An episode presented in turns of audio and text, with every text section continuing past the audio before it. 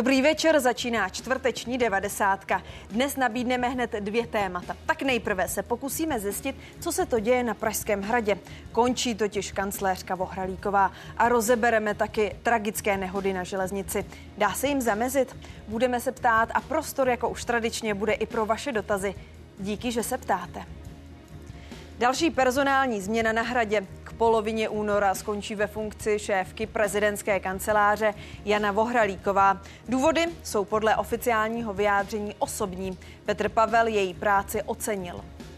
Tragické dopravní nehody.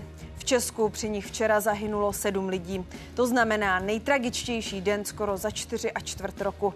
Přispěla k tomu i srážka rychlíku s kamionem na přejezdu na Karvinsku. A další téma. Česká ekonomika letos podle ministerstva financí vzroste o 1,2% Průměrná celoroční inflace má být 3,1% Aktuální prognózu rezortu probereme po deváté večerní.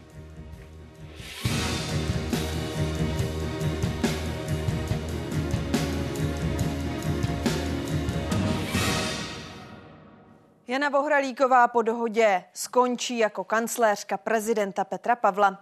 Podle hradní kanceláře jsou za odchodem osobní důvody. Pracovní tlak označila Vohralíková za vysilující a do budoucna se chce věnovat jiným projektům. Funkci na Pražském hradě opustí 15. února. Prezident její dosavadní práci ocenil mimo jiné za to, že do vedoucích pozic přivedla profesionály. Jana Vohralíková odvedla skvělou práci v nesmírně těžké době začátku prezidentského mandátu a budování kanceláře. Dokázala přivést do vedoucích pozic profesionály, nastavit organizaci a fungování celého týmu. Patří za to mé velké poděkování. Byl bych potěšen, kdybych mohl i nadále využívat její zkušenosti nebo doporučení a zůstal s ní v kontaktu. Dveře na hrad bude mít otevřené. Práce kancléřky byla tou nejlepší zkušeností, kterou jsem dostala. Byla to doba neskutečně zajímavá, obohacující a pestrá, ale zároveň velmi náročná. Pracovní tlak a společenské povinnosti spojené s funkcí jsou vysilující a proto se v blízké budoucnosti chci věnovat jiné práci a projektům.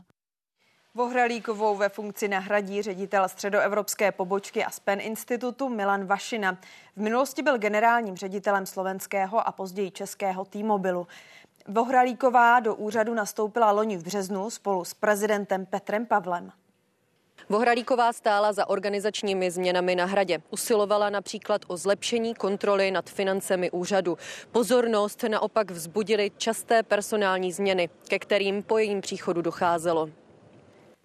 Já ještě doplním, že před příchodem na hrad od září 2019 byla Jana Vohralíková vedoucí kanceláře Senátu. Média v této souvislosti psala o vlně odchodů zaměstnanců nebo o netransparentním zadávání zakázek. Jana Vohralíková k tomu hospodářským novinám řekla, že žádný z příslušných orgánů nezjistil její pochybení. Po nástupu do prezidentské kanceláře došlo na personální změny. Média informovala o rozporech mezi kancléřkou a některými pracovníky. Z prezidentova týmu odešla například i mluvčí Markéta Řeháková. Server Seznam zprávy dnes napsal, že Jana Vohralíková na hradě končí po konfliktu s poradcem prezidenta, bývalým diplomatem Petrem Kolářem. Podobnou informaci přinesla i Mladá fronta dnes. Já ještě doplním, že Janu Vohralíkovou Česká televize zvala do vysílání. Této pozvánky se ale rozhodla nevyužít. Kdo však naše pozvání využil, a my za to děkujeme, je Petr Hartmann, komentátor Českého rozhlasu Plus. Dobrý večer. Dobrý večer. Vedle něj sedí Lukáš Valášek, reportér Seznam zpráv. I vám dobrý večer. Krásný večer. A díky, že taky dorazil Petr Kolár, zástupce šéf redaktora, komentátor Mladé fronty dnes. I vám dobrý večer. Dobrý večer, děkuji za pozvání. Oficiální vyjádření, pane Valášku, je, že Jana Vohralíková skončí po dohodě. Prezident jí za práci poděkoval. Seznam, server Seznam zprávy. Ale vy tam píšete, že kancléřka končí po konfliktu s prezidentovým poradcem Kolářem. Na čem to stavíte? Z čeho vycházíte? Tak jsou to samozřejmě zdroje eh, z hradu. Eh, ono konec konců, to, že ten vývoj nebyl úplně plánovaný a očekávaný, je možné eh, odvodit i z toho, jak se to mnozí poměrně vysoce postavení pracovníci prezidentské kanceláře dozvěděli. Někteří z nich se to dozvěděli prostě tak, že si otevřeli internet a tam tisková zpráva hlásala, že tedy kancelářka končí. Takže to překvapení nevyvolalo jenom ve veřejnosti, ale i u poměrně vysoce postavených pracovníků kanceláře a nutno také podotknout, že eh, ani předtím eh, ti lidé, se kterými jsme mluvili, eh, nehovořili o nějakých náznacích toho, že by se to mělo stát, že je to plánované, tedy to, co naznačovala ta tisková zpráva, že se paní kancléřka rozhodla věnovat nějakým jiným projektům kvůli vysoké pracovní zátěži v té současné funkci. A ten konflikt s Petrem Kolářem? Dlouhodobě na hradě krystalizuje konflikt mezi lidmi, které si prezident Petr Pavel eh, přivedl ještě z dob eh, kampaně.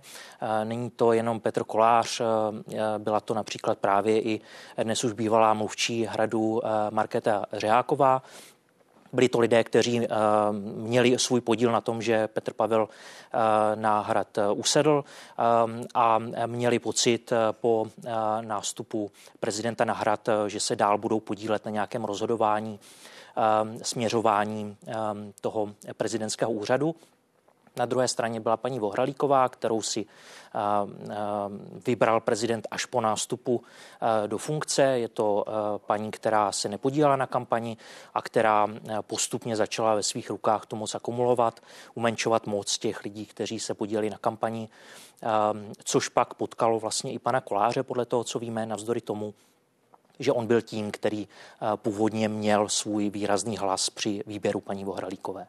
Pane Hartmane, skutečně se to dá ten odchod Jany Vohralíkové nějakým způsobem spojovat s Petrem Kolářem, ne samozřejmě s tím, se který tady dnes sedí s námi, eh, protože Český rozhlas včera mapoval tu, to jakési v uvozovkách odcházení Petra Koláře z hradu.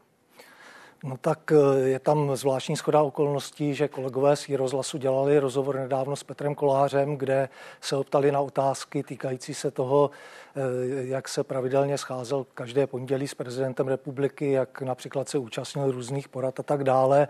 Ptali se ho také na to, eh, zda tedy už nemá kartku ke vstupu a tak dále a mohlo z toho vyplynout, že třeba Petr Kolář pozbyl nějakou důvěru k paní Vohralíkové, že si třeba myslel, že některé informace, které se týkají jeho osoby, unikají právě z tohoto okruhu do médií a možná to mohl být také důvod toho, proč ty vzájemné vztahy mezi eh, paní kancléřkou a panem Kolářem se narušily. Ostatně oni se narušili už v době, kdy Petr Kolář žádal o bezpečnostní prověrku a eh, ta eh, prověrka byla zjednodušeně řečeno zastavena zásahem vedení kanceláře prezidenta republiky, tak tam možná mohlo dojít k určitému narušení vzájemných vztahů, k narušení důvěry a vzhledem k tomu, že Petr Kolář i sám o sobě veřejně prohlašoval, že to byl on, kdo vytvořil projekt Petra Pavla jako prezidenta, kdo s tím přišel první a kdo mu pomohl dostat se do funkce, tak možná, že se to vyhrotilo do toho buď to jeden nebo druhý a pak je přirozené, že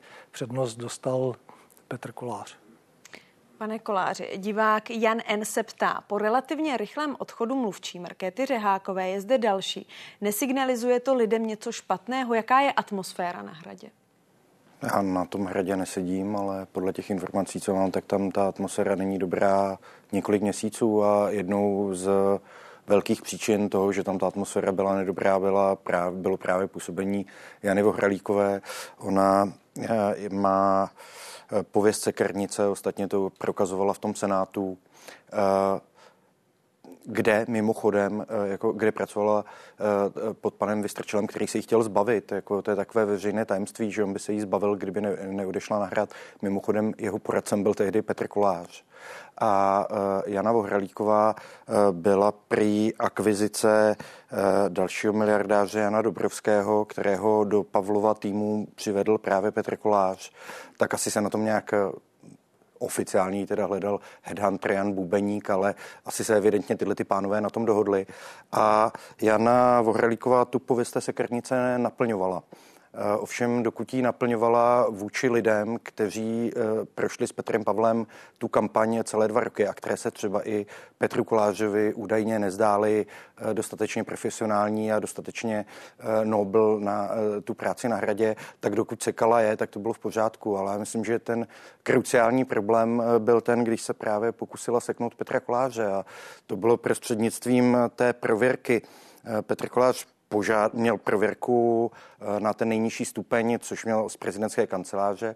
Eh, jeho se velmi dotýkalo, že se mu lidé pošklebují a posmívají celkem oprávněně, že na tom jako Martin nejedlí, že nemá vyšší prověrku, což on sám předtím kritizoval. To se ho jako dotýkalo, tak on si chtěl tu prověrku udělat a z ničeho nic jako přišla zpráva, že mm, prezidentská kancelář, respektive její vedení, tu prověrku stopla jako nadbytečnou. No to tehdy v tom prosinci vypadalo, že to je spíš jakási hra, že třeba nabil pan Kolář dojmu, že by tu prověrku nemusel z nějakých důvodů dostat a tak to takhle jako evidentně, eh, teda elegantně stopli.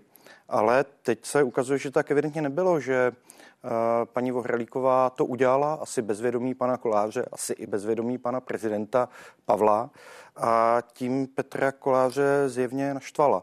A já jsem si dneska, když jsem si to načítal, tak jsem si vybavil hlášku eh, ze hry Ivánku kamaráde, kde se mluvilo o silnějším psovi, tak eh, paní Vohralíková si zjevně myslela, že ona je tím silnějším psem, respektive čubou, aby to bylo genderově korektní a přepočítala se.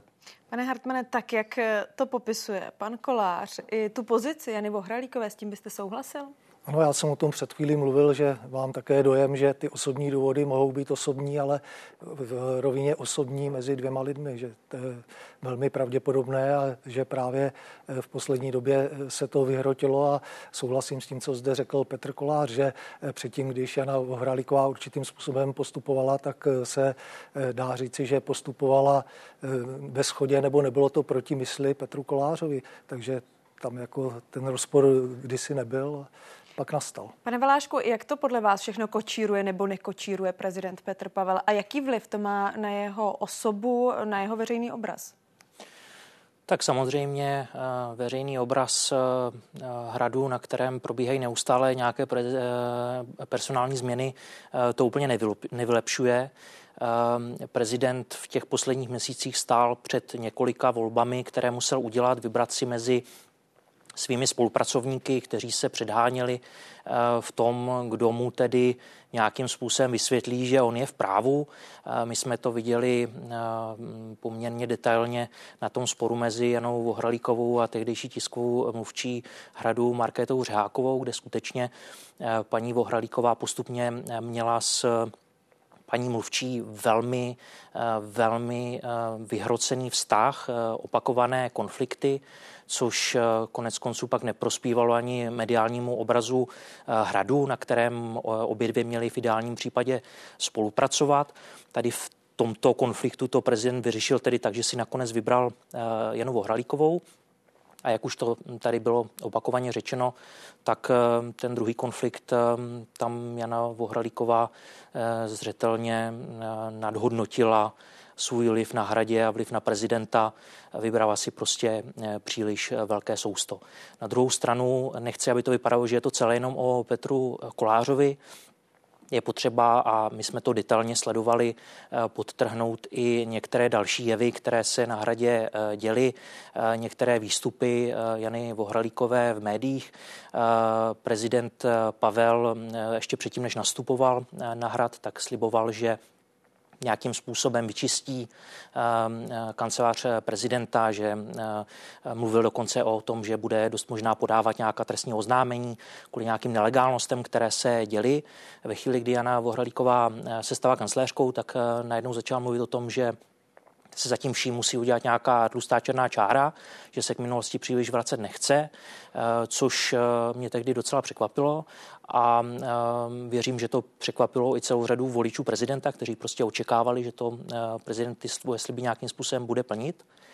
No a pak jsme byli svědky i toho, kdy paní Vohralíková mm, nějakým způsobem se pokoušela zvládnout svůj první skandál. Tehdy, tehdy jsme eh, psali o tom, že eh, si eh, v Lánech uspořádal lov velký sponzor Petra Pavla a že ty dokumenty, které z zákona měly být v registru smluv publikovány, smlouvy, faktury, tak byly zveřejněny až poté, co jsme se na ty věci začali ptát, takže to celé působilo velmi rozpačitě. Paní Vohralíková tehdy se, se mi s ní komunikoval velmi obtížně a ona to nakonec smetla tím, že šlo o nějakou administrativní chybu paní, která tam pracuje 14 dní a že ji za to ani nebude trestat.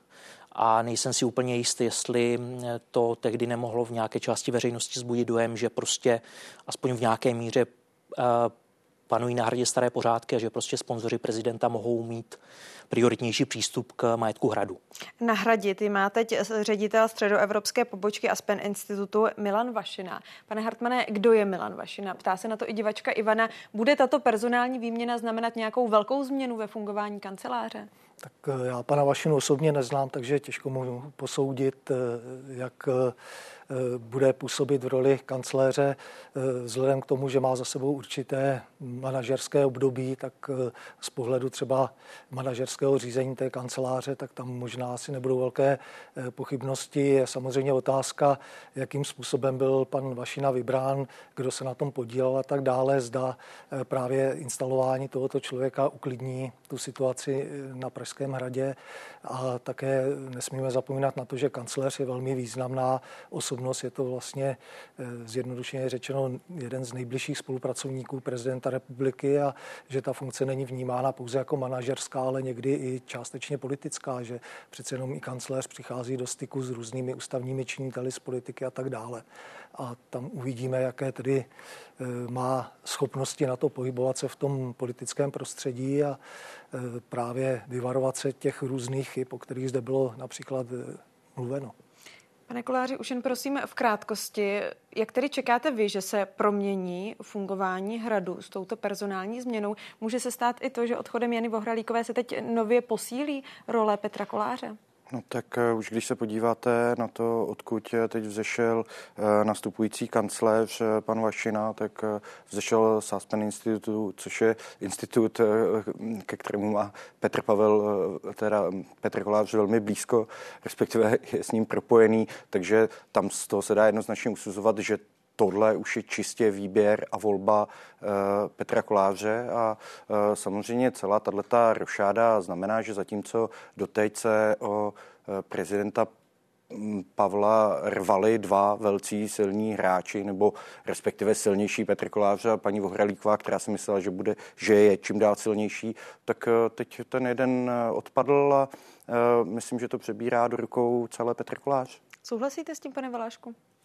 Já myslím, že ten jeho ten vliv... v krátkosti. Já myslím, že tady jeho vliv je, je evidentní a samozřejmě bude zajímavé sledovat, jak se zorientuje pan kancléř. Je to člověk, který totiž ještě své kariéry měl v biznisu. Teď se dostává do úplně jiného prostředí, které bude poměrně velmi náročné. Pánové, díky vám všem za diskuzi. Věřím, že na ní v průběhu budoucnosti ještě navážeme. Petr Hartmann, Lukáš Valášek, Petr Kolář. Naschledanou. Naschledanou. Naschledanou, děkuji za pozvání.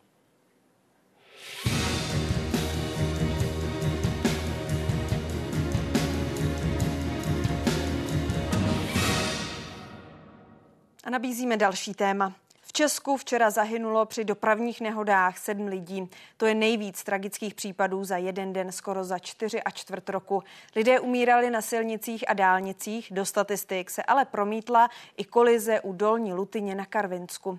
Při ní včera ráno najel na železničním přejezdu rychlík do kamionu. Strojvedoucí vlaku zemřel, zranění utrpělo 20 cestujících. Nešlo ale o jedinou včerejší havárii na železničních přejezdech.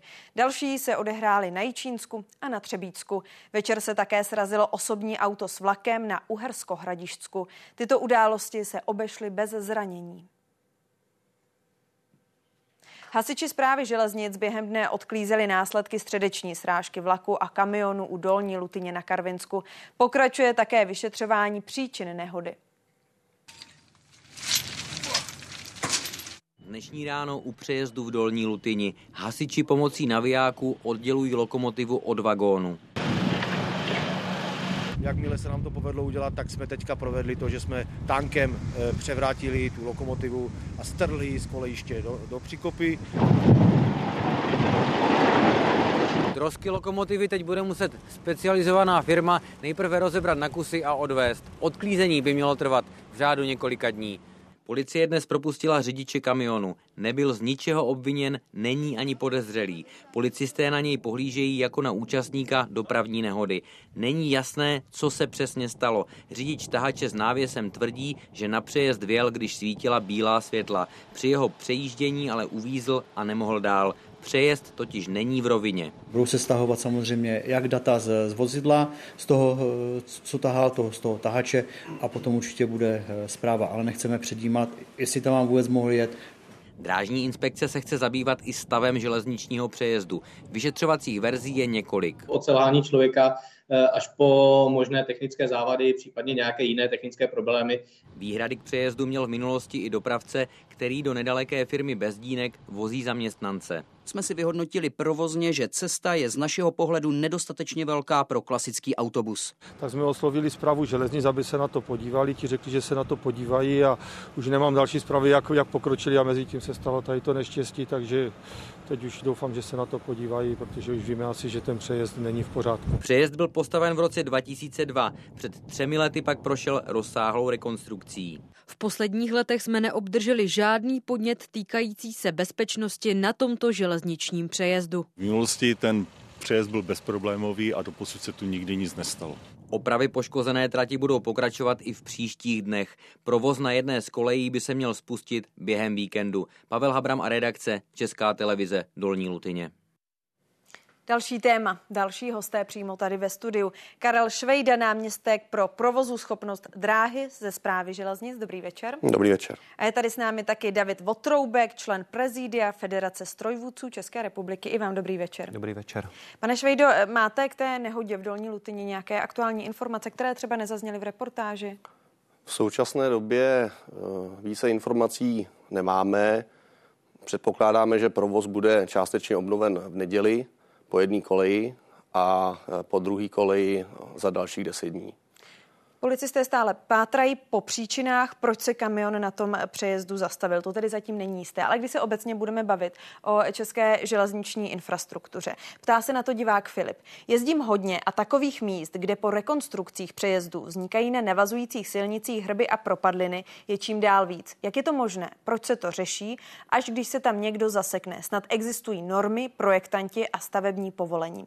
Ozývají se některé hlasy řidičů kamionů a ti říkají, že konkrétně konkrétně na tomto přejezdu se už víckrát zasekli, že to nebylo poprvé. Vy jste měli takové zprávy, takové indicie, takové signály? Neměli jsme žádné takové indicie, ani žádné signály.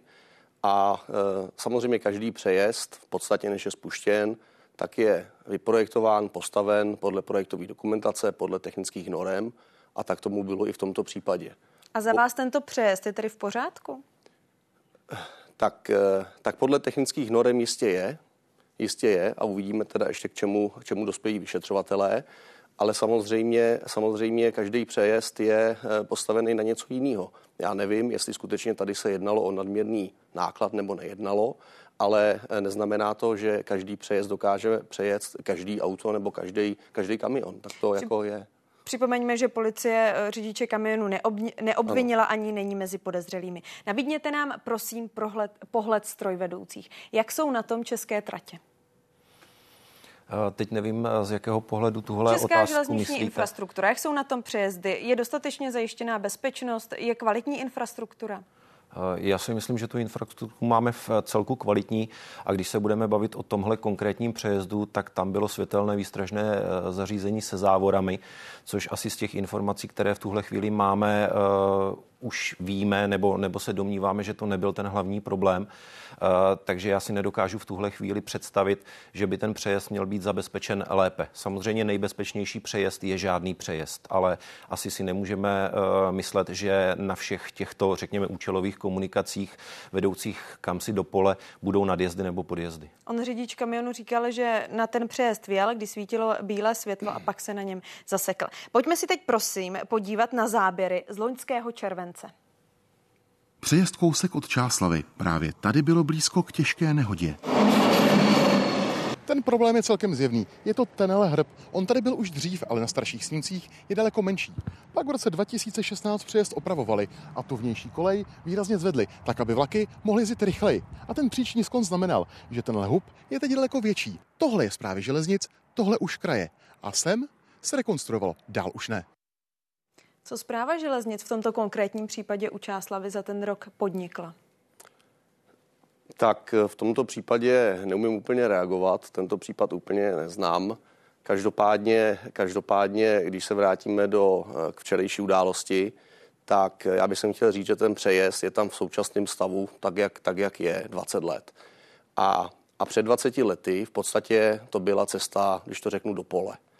To znamená, eh, během 20 let, respektive za poslední 3-4 roky, tam významným způsobem narostla doprava a to v podstatě asi zásobováním v podstatě nedaleké farmy.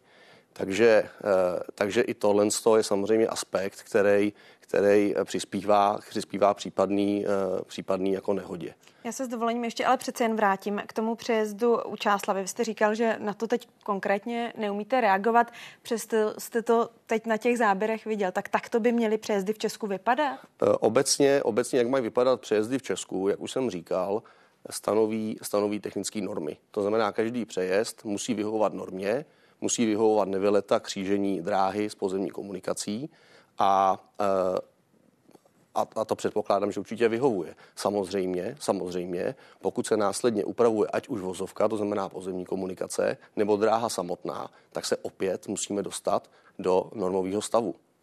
Pane Votroubku, ten konkrétní přejezd, který jsme viděli u Čáslavy, ten je v pořádku za vás z pohledu strojvedoucího? Z pohledu strojvedoucího ano. Eh, já nemohu, nemohu řešit to, eh, jaké, jaká vozidla na tom přejezdu můžou jezdit, nemůžou jezdit. To je právě to, co tady říká eh, kolega těch technických, technických specifikací toho přejezdu. Dokážu si představit, že některým vozidlům potom, když ten přejezd je nějakým způsobem takhle, neříkám, že rizikový, ale, ale zvláštní, tak některým vozidlům by tam třeba mohl být ten vjezd zakázaný právě z těchto těch technických důvodů. Ale pro mě jako pro strojvedoucího eh, tyhle věci nejsou podstatné. Pro mě je nejdůležitější to, že tam jsou třeba ty. Eh, Takže to, to vás nezbuzuje nějaké pochybnosti, že třeba tam by se auta mohla zaseknout? Na to nemáme čas, aby jsme tohleto řešili u každého přejezdu. Mimochodem, často se v Česku v minulosti řešilo chráněné, nechráněné přejezdy. Jaký ten trend je tam aktuálně? Protože policie říká, že ten trend se obratí v tom smyslu, že častěji se teď nehody stávají na chráněných přejezdech. Tak já se ptám, jestli je to třeba i tím, že e, těch chráněných přejezdů přibývá. Zabezpečený přejezd je v podstatě každý přejezd. Samozřejmě bavíme se o tom, e, jakým stupněm zabezpečení zabezpečen je. Nejvyšší stupeň, který máme, to se určitě shodneme s panem kolegou, no tak je světelná, světelný, záv, světelný přejezd se závorami. Zpráva eh, železnic dělá skutečně, co může. Každoročně vynakládá 2 miliardy korun na zvýšení bezpečnosti na železničních přejezdech. V podstatě s dvěma hlavníma cílema. Dodělat závory s asvětelný zabezpečovací zařízení. Eh, ideální přejezd, jak už říkal pan kolega, je samozřejmě žádný přejezd. Tady v tom v kontextu bych zmínil, že bohužel, když to řeknu takto, tak v České republice máme víceméně více než 7600 přejezdů na 9300 km tratí. To znamená, kdyby jsem to vzal do průměru, tak jeden přejezd je každých 1,2 km. Každopádně ten trend je skutečně doplňovat závory, dávat letkový břevna, aby byly lépe vidět, doplňovat kamery, Prostě skutečně miliardy korun se snažíme investovat do zvýšení bezpečnosti. Bohužel, bohužel, současná doba je hektičtější, řidiči taky nedávají úplně takový pozor. Je to složitý, ale snažíme se dělat skutečně, co můžeme. Ideálně, když se nám podaří přejezd zrušit. Samozřejmě v místech, kde to možný zrušit je. Divačka Veronika se ptá, proč už dávno neexistuje v dnešní moderní době nějaké zařízení, které v případě překážky na koleji začne vlak v dosahu automaticky brzdit.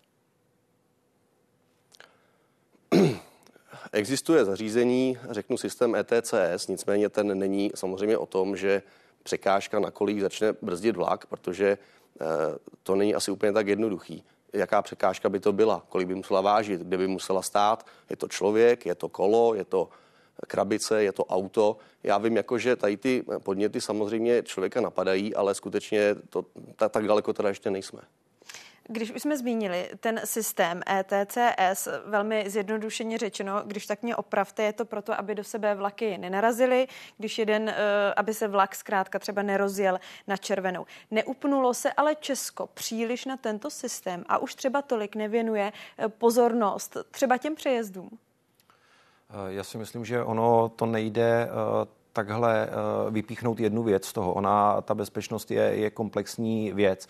Samozřejmě systémem ETCS by teoreticky při úpravě toho zabezpečovacího zařízení na přejezdech šlo řešit i toto, na co se vlastně ptala, ptala ta divačka. To znamená, existují dneska čidla, která jsou schopná tu překážku na tom přejezdu nějakým způsobem, způsobem identifikovat a úpravou toho systému by samozřejmě to nouzové brždění tomu vlaku šlo nějakým způsobem přikázat.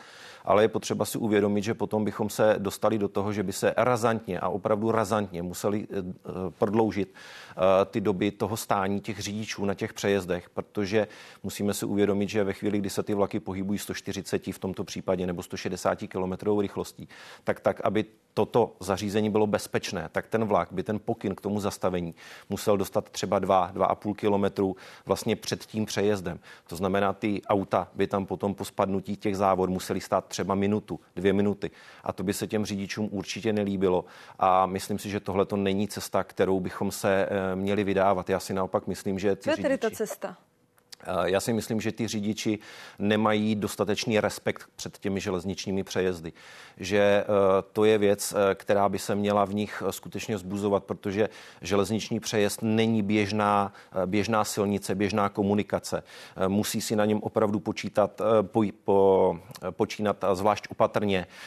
Spousta řidičů se neumí chovat, když nefunguje nebo není v činnosti to zabezpečovací zařízení. To vidíme my na lokomotivách prakticky každý den tam potom se dějí určitá opatření a skutečně si myslím, že by bylo potřeba ten respekt u těch řidičů eh, získat. Eh, když se dnes podíváme, tak v každé druhé obci jsou bezpečnostní kamery, eh, které měří rychlost těch vozidel. Myslím si, že tohle by třeba byla cesta k tomu, aby skutečně na těch přejezdech byl zvýšený dohled a ti řidiči i touto cestou byli nějakým způsobem upozorněni skutečně, že to je něco jiného než běžná silnice, běžná, běžná část jejich cesty. Připomeňme, že v tom konkrétním případě v Karvinsku řidič říká, že nevýžděl na červenou, že tam bylo bílé světlo. Vy jste se nadechoval, chtěl jste něco doplnit? Já jsem se nadechoval, chtěl jsem doplnit v podstatě to, co říkal pan kolega. My tady i tento směr sledujeme. To znamená doplňování, doplňování kamer na, na závory nebo, nebo na přejezdový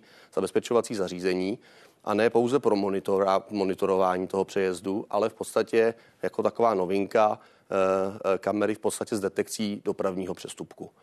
Máme, máme první jeden nebo dva přejezdy, kde v podstatě to zkoušíme. Jeden z nich je ve Vendrini, a, a skutečně eh, ty dosavadní výsledky, který, který nám to přináší, nás skutečně vedou k tomu, že tento směr chceme rozvíjet. Upozorňovat na to a, a skutečně eh, zároveň to rovnou hlásit potom tím pádem nebo přenášet to na obec eh, a k řešení. To opatření, ten systém ETCS procentuálně na kolika tratích v Česku aktuálně je? V současné době od 1.1.2023 2023 je spuštěna první, první trať s výhradním provozem, to je mezi Olomoucí a Uničovem. To znamená, na této trati je výhradní provoz, provoz pod ETCS. Jedná se o regionální trať, nicméně, nicméně ta vozba je tam přes 2000 vlaků v podstatě eh, měsíčně. Jako další úseky, kde se bude spouštět výhradní provoz ETCS, tak, tak ty přijdou na řadu od 1.1.25. Bavíme se o těch opatřeních, abychom si tady to, tu dnešní diskuzi nějakým způsobem zakončili. To ta nehoda, která se stala, o které se teď bavíme na Karvinsku, je přesto, i když jste říkal, že zatím nevíte příčiny, eh, je to pro vás nějakým impulzem, že i v tomto směru, co se týká těch přejezdů, co se týká těch rých, co se týká těch vyvýšenin, že možná na to je potřeba upřít pohled, eh, možná i změnit eh, celou ten systém? Ano. Samozřejmě na to určitým způsobem budeme reagovat. Je to zase nějaký podnět, bohužel, bohužel tragický. Eh, chtěl bych ještě říct, že skutečně systém ETCS eh, běží paralelně vedle, vedle zvyšování bezpečnosti na železničních přejezdech. Eh, očekáváme úkoly od pana ministra. Jeden z úkolů, který, o který jsme už slyšeli, no, který budeme realizovat, tak je nad rámec, v podstatě nad rámec povinností zprávy železnic, měření nivelet u vytipovaných hypoteticky rizikových přejezdů, kde můžeme mít místní znalost, že tam významně narostl dopravní moment, významně narostl, narostla přeprava a budeme v podstatě měřit sklon mezi silnicí a mezi, mezi dráhou. Pánové, i vám děkuji za diskuzi. Karel Švejda, náměstek pro provozu schopnost dráhy ze zprávy železnic a taky David Votroubek, člen prezidia Federace strojvůdců České republiky. Naschledanou, hezký zbytek večera. Naschledanou. Hezký večer.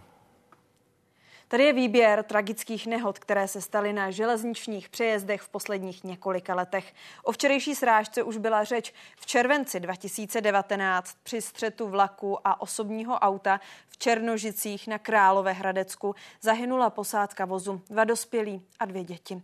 Celkem tři lidé zemřeli také při střetu auta s vlakem na přejezdu u Vejprnic na Plzeňsku v lednu 2017. V paměti lidí utkvěla nehoda z července 2015, kdy na přejezdu ve Studence narazilo pendolino do kamionu.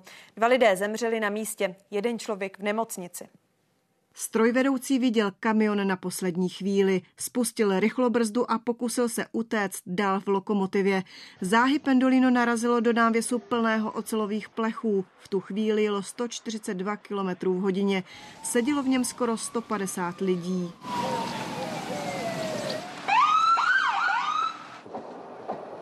Zničený byl čelní vůz, také kabina strojvedoucího a prostor za ní v délce šesti řad sedadel.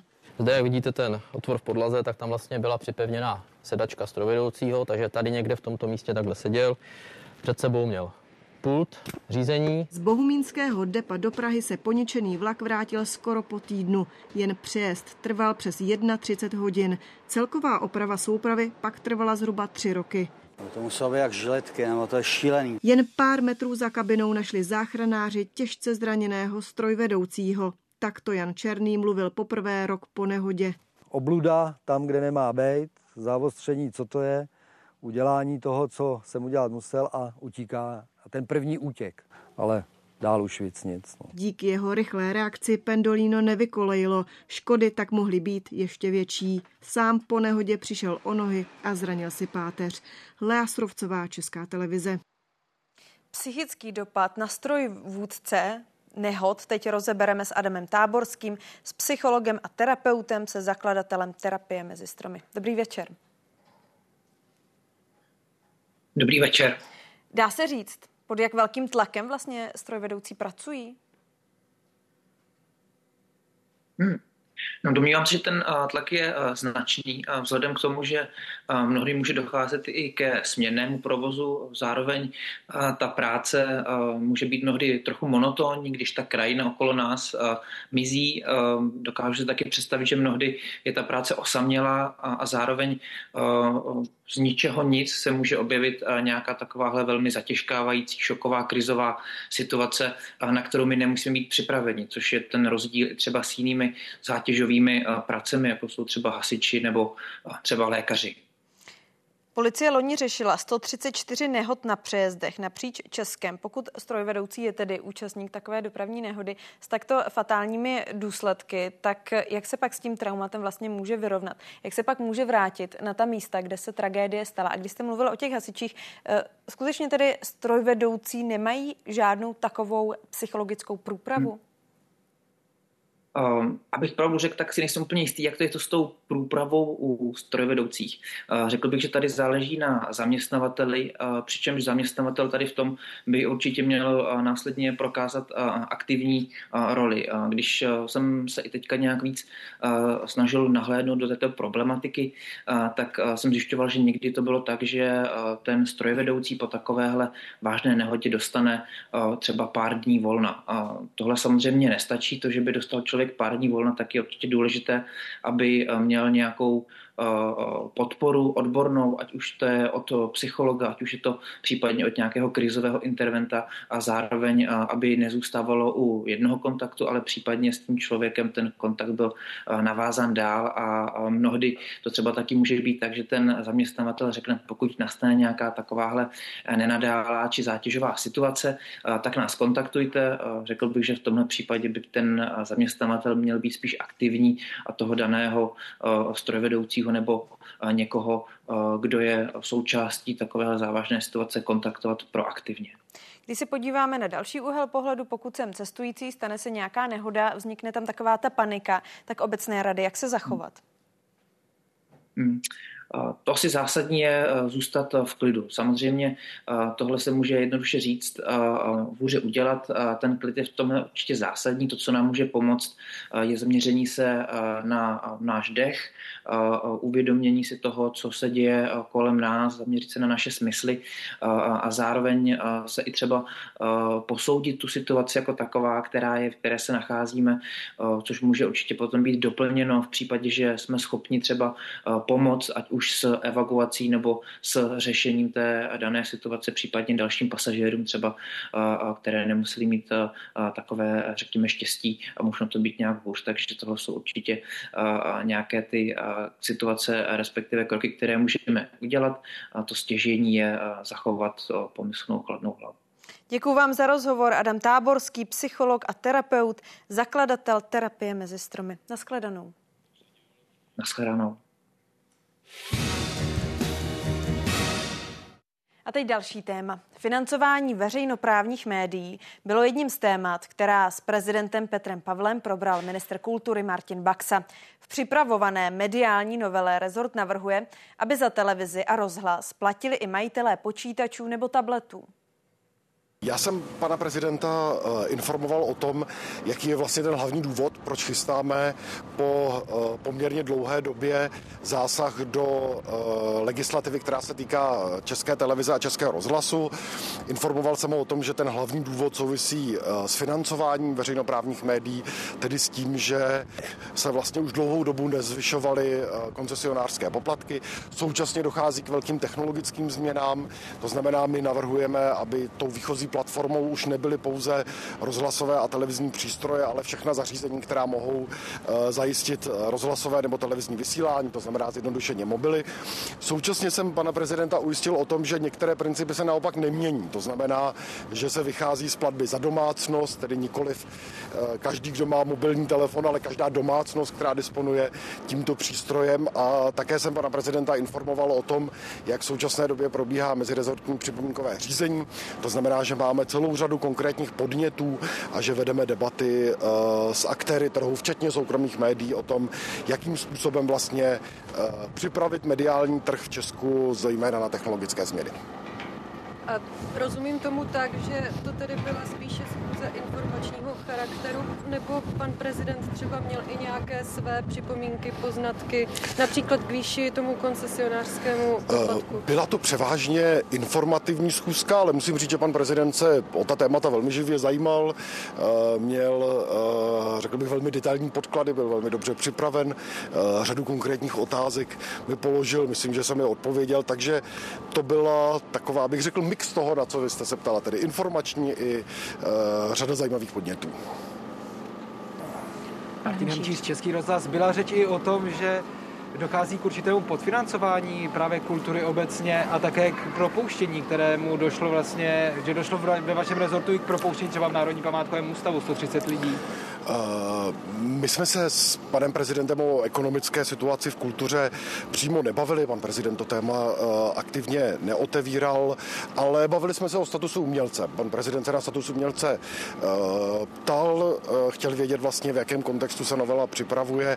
Já jsem ho informoval o tom, že se jedná o opatření, které máme jako povinnost v rámci Národního plánu obnovy, že status umělce se připravuje na základě právě tohoto neúplně šťastného propojení s Národním plánem plánem obnovy, takže téma, které si vyžaduje velkou diskuzi, musíme eh, řešit poměrně krátké době. Tak přímo témata financování kultury nebyla předmětem našeho hovoru s panem prezidentem.